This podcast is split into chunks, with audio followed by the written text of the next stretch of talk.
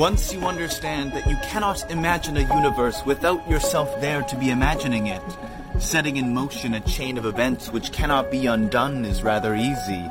You are now aware of the fact that you exist, and your next breath will be taken consciously.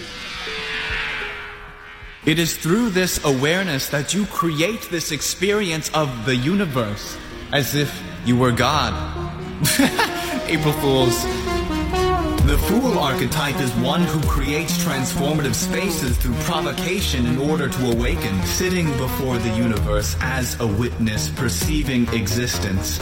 If that sounds like you, that's funny because I'm describing God. But I'm imperfection and a creator's perfection. The only thing I create is capability for hate. But hate, have you know, is a defense of love. This life you've done nothing but express love in everything. But I do not see all, only a slice. Ah, so you are aware of that beyond eyes. An artist given everything will not create anything.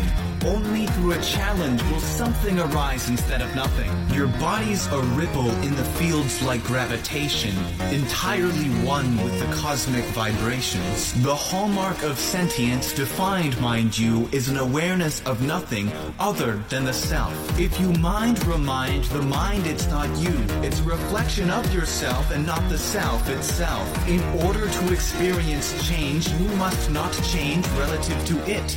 Thus, if you experience the whole world changing, you must not be a thing within it. Short Cast Club